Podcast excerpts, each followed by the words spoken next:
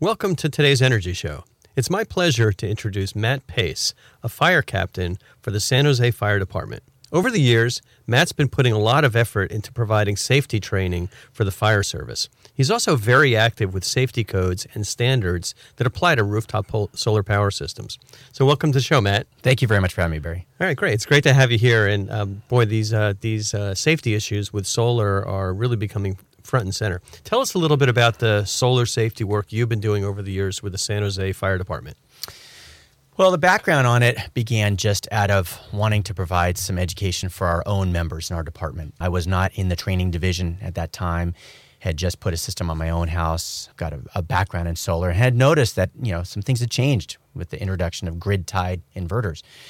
So, with our fire department, uh, I created a small training program for our department but it became clear as I heard from other departments through writing some articles for both fire service and for the solar industry that other fire departments were starting to encounter PV systems. And it was what the firefighters were doing that was really causing some concern. And so we started sharing our training program with other departments. Then I started actually delivering um, instructor led training for them, more in depth training, working with departments on creating some operating procedures. And uh, it became real clear that the fire service was really not aware of this. It had really, in a sense, gone underneath their radar and uh, so that's that's kind of the origin of how I became, uh, you know, an instructor for the fire service. So you know, it's interesting. Uh, solar power should be safe. It's clean, renewable. It's it's elegant. There's nothing burning. You know, there's no combustion. It's better than burning oil or gas. But what are the dangers that that firefighters could encounter when they're dealing with rooftop solar? So there's really three hazards. Um, one is uh, electrical shock potential um, tripping and slipping up on the roof, which is always a hazard, but it's just one more thing that they need to be aware of.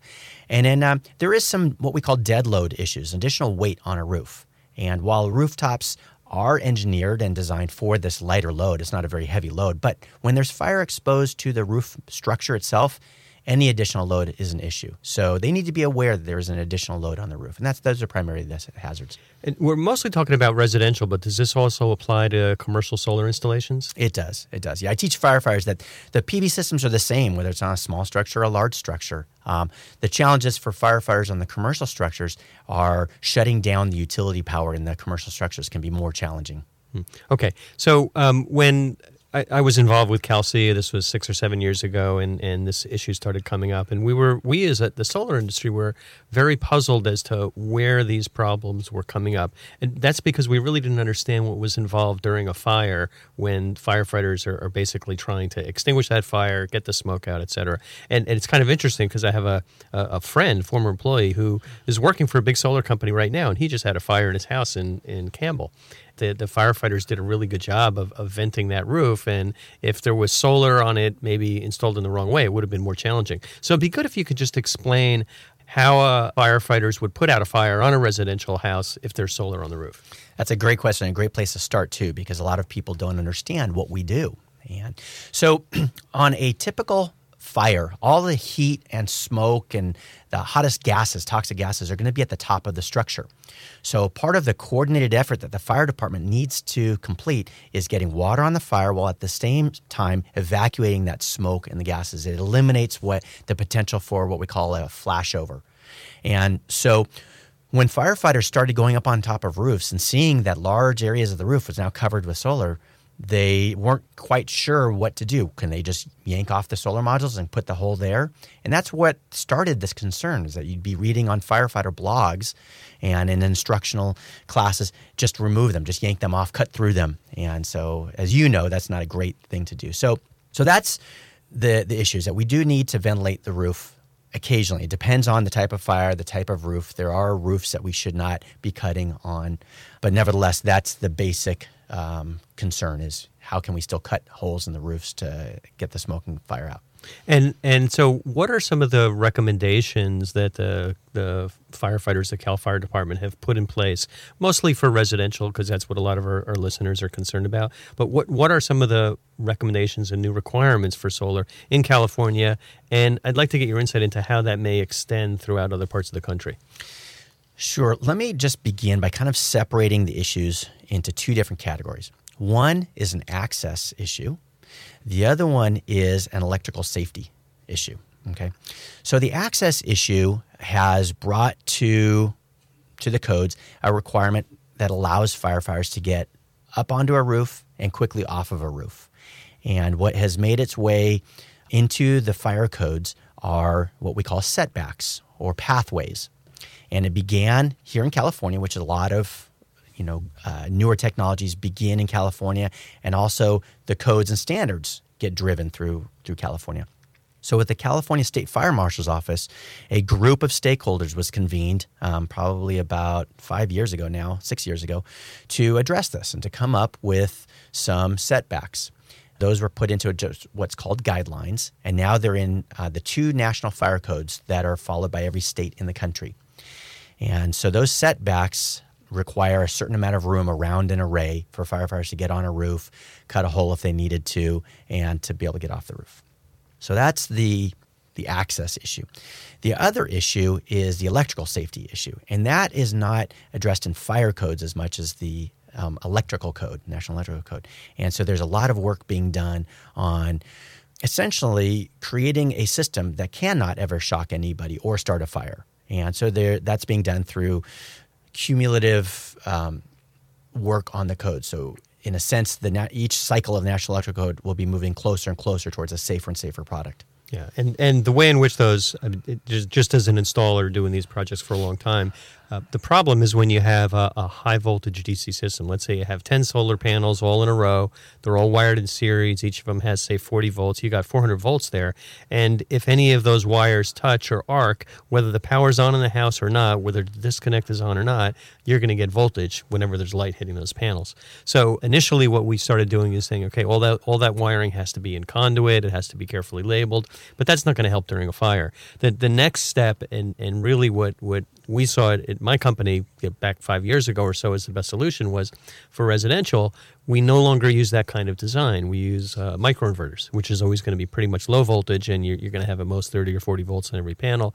And then those inverters are only going to be on when the power to the house is on. And I guess the first thing to do firefighters when they get to a, a fire is kill the power. So everything's dead. So that's a good solution.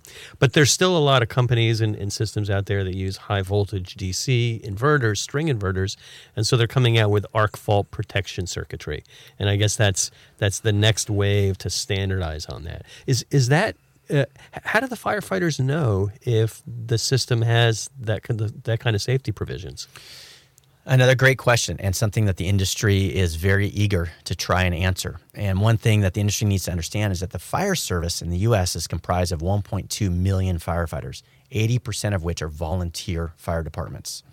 So here on the West Coast, where it's primarily larger metropolitan career departments that that can devote lots of time to training, the majority of the fire service um, has another job full time, and you know, God bless them, they're doing a second job protecting all their neighbors. So it's very difficult to provide that level of training. So whether or not you can come up with a label that can tell them this is a safer system is really, in a sense, a little bit of a holy grail.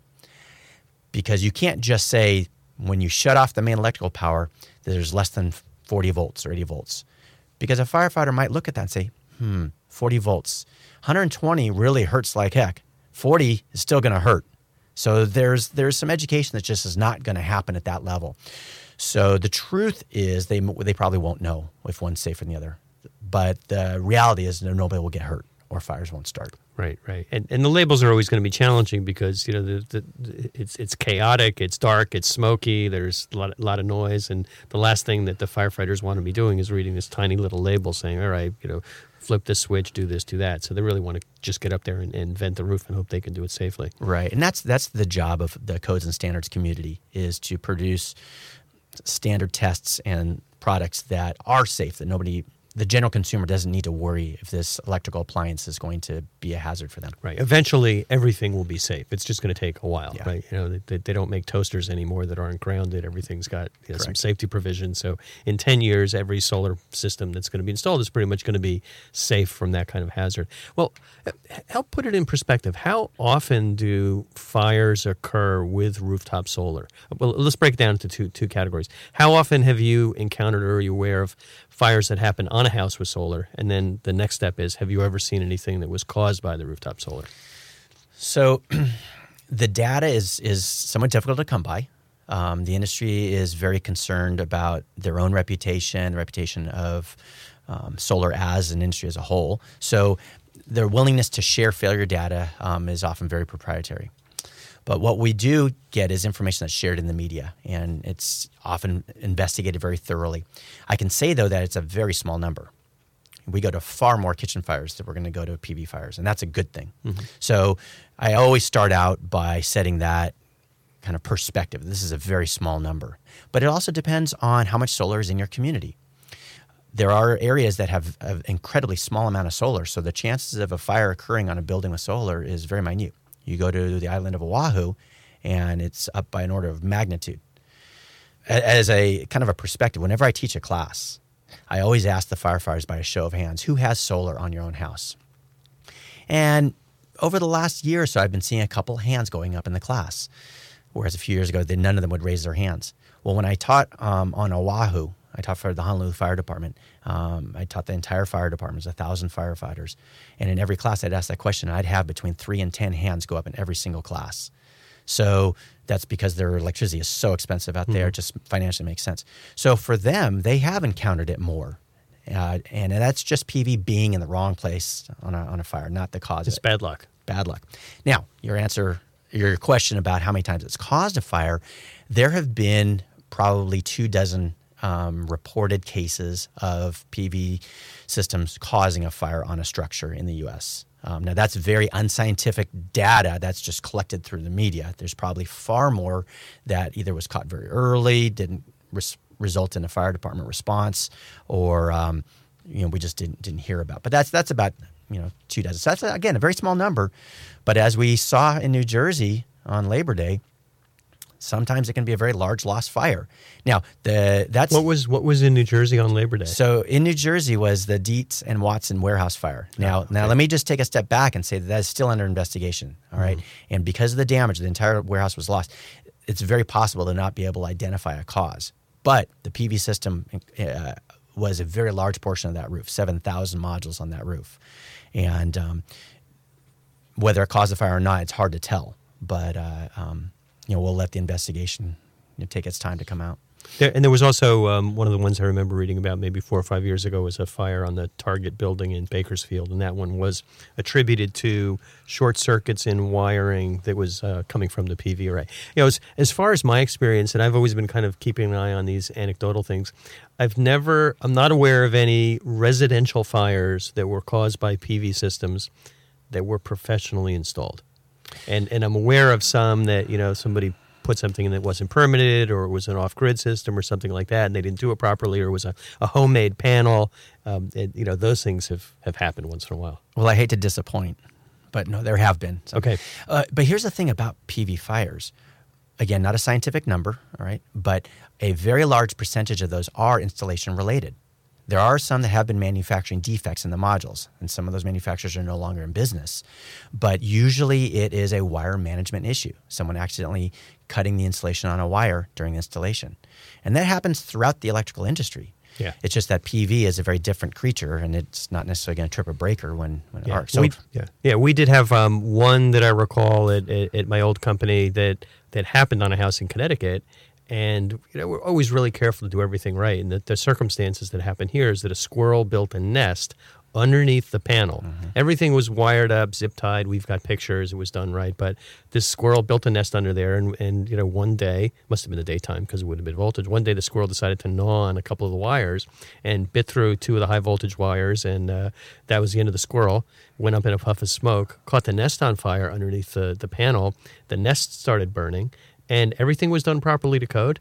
The fire self extinguished. The the module on top broke, blew through. The fire vented through the top of the module, and the customer sent us a picture. Said, "Hey, it looks like a meteor hit our roof. What's going on here?" And that's when we figured out it was a, a squirrel damage. You, you look back and you say, the only thing that we could have done differently would have been to to have some kind of arc fault protection on that system. And when this thing was installed seven or eight years ago, those that technology didn't exist. Now you know, I'm very comfortable because we're only using microinverters. And it's, you know, if a squirrel or, or a rat or anything ate completely through those wires, you, you still wouldn't get a fire because that breaker would kick. Correct. Yes.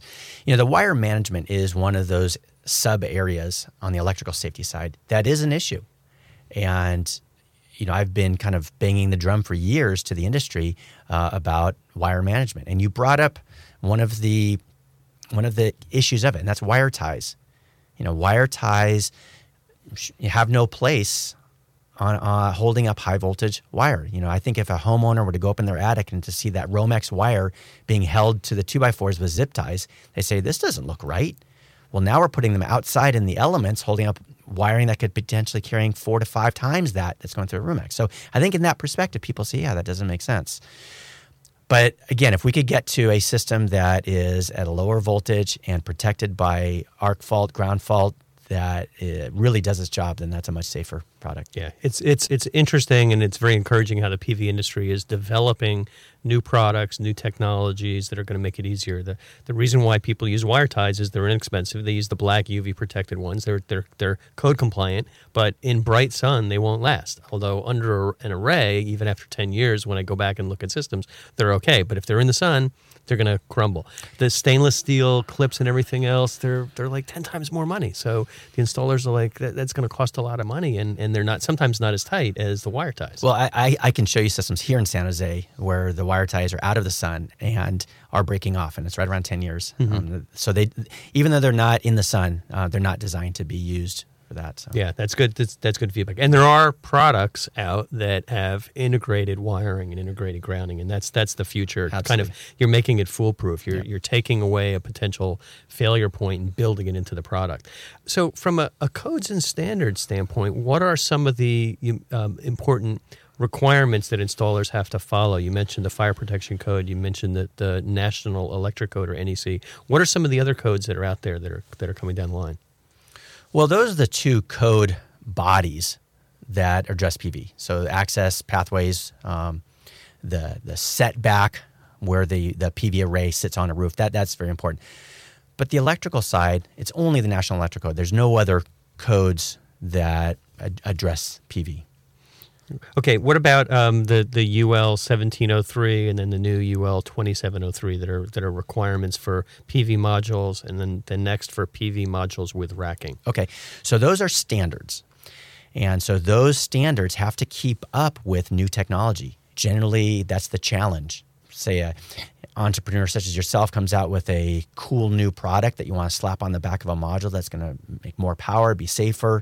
I, I can't make any comment about that until it has been tested and listed by UL. It essentially doesn't exist. And so it needs to meet these standards. Well, sometimes the standards need to now address these new technologies. And that is really the, the key right now is that 1741 really needs to step it up and evaluate all these new module level electronics. So they're they're they're trying to keep up with that. Yeah, yeah, that's always been a challenge as, as we develop you know new integrated modules and, and, and plug and play modules that the standards didn't anticipate those when they were created. So we're saying we're putting an inverter on the back, and then we had to kind of have this thing listed in two ways. And now there's a new standard, the 2703, which is a com- combination of modules and racking, mm-hmm. and they need to be kind of considered together. And it's very hard for a racking company to, to, to, to, test their racking on thousands of different modules. And it's difficult for a module company that, that may be based overseas that has to test their modules on racking that may be built you know, anywhere around the world locally. So it's, it's definitely a challenge. And, and I think the industry is going to start consolidating a little bit more as these things um, become easier to manage and companies kind of get, get a handle on it. But it's, it's a little bit like quicksand when you're developing new products to try and figure out, all right, here's a product it's got all these benefits. It's safe. Let's get it tested. And then the testing uh, agencies just scratch their head and they say, well, we don't know how to test it. This is kind of new. Yeah. It, no, it's a, it's a very challenging environment. I agree. Yeah. So, um, you know, in terms of those products, what are some of the new product directions that you're seeing that could enhance rooftop solar safety, both from a fire perspective and a homeowner perspective? So, one of the directions for rooftop solar, and the reason the focus is on rooftop is that you have an exposure issue that could or could not be a structure where people live in, but people potentially work there. Ground mount is a different issue. So for rooftop solar, the direction that the fire service is um, is looking to to move towards is being able to shut down the power at a at a lower voltage level. Right now, when a firefighter goes to a building and shuts off the main electrical power, there could still be up to 600 or soon up to 1,000 volts present within the whole array on the roof. And uh, what we want to be able to do is get it shut down to um, ideally a what's called touch safe 30 volts. It'll probably incrementally move that way in the codes. But the term that I use for that is module level control. And what that means is when we shut off the main electrical service, each module shut off independently. So you have only the, the voltage for that one module. And that's generally around 40 volts right now. Right. And you can do that with microinverters. Can you do that with DC to DC converters yet? Yeah. So the products that can provide that, and again, this is not necessarily, um, this is not in the standard. So you can't say that they're listed to do that. But products that provide module level control are market microinverters, DC DC optimizers, and AC modules, which mm-hmm. is essentially a microinverter built into the right the module itself. Hmm. Okay, okay. Um, what we talked a lot about solar. What about other kinds of new technologies like you know battery backup systems or wind turbines or or even EVs? How does that fit in with the work that you're doing? So my focus really is electrical safety for the fire service. Um, our last line of duty death in the Santa Clara County was an electrocution of a fire captain, and so that was really the um, kind of bellwether event for me to get involved in this. And I, you know, I went to school and studied solar technology 30 years ago, and so this has always been an interest of mine. I have taught electrical vehicle safety for the NFPA. Uh, they developed a uh, course on EV and hybrid safety for the fire service, and so I was one of the instructors that delivered delivered that training around the U.S. And that has its own unique hazards. But the the battery issue is a very interesting one. There is a uh, there's going to be a huge shift um, in the utility industry towards energy storage. And there's going to be a lot of uh, from residential to community based energy storage to utility energy storage that we're going to start to see. And so the fire service will need to address that to come up with codes and standards so that these companies can permit their energy storage. And I get I think for the listeners an easy way to think about that is if you think about a data center that's you know handling all these servers from Google they don't want those to shut down. And we have data centers all over the Bay Area here. And so for the fire service, they need to know that you can't go and just flip the switch and shut that building down because then the generator is going to kick on. And if you manage to shut down the generator, then the big bank of batteries is going to keep it running. So it's redundant battery storage. And so we just there's some things we can't shut off. Yeah, yeah, that's interesting. So just just to wrap up, what's the what are the one or two things that homeowners should be concerned about most when it comes to safety of a rooftop solar array? Well, I think the foremost is having it installed by a reputable professional firm, and that that's one thing for, for homeowners to, to, do is to really make sure this company um, has a track record. And then the other one is to make sure that the system really uses all parts that are listed by UL, that is installed to code and inspected, not a do-it-yourself job. Great, terrific, Matt. Thanks for joining us today on the show. That's all the time we've got. If you missed any of today's show, you can always go to our website at cinnamonsolar.com and listen to the podcasts.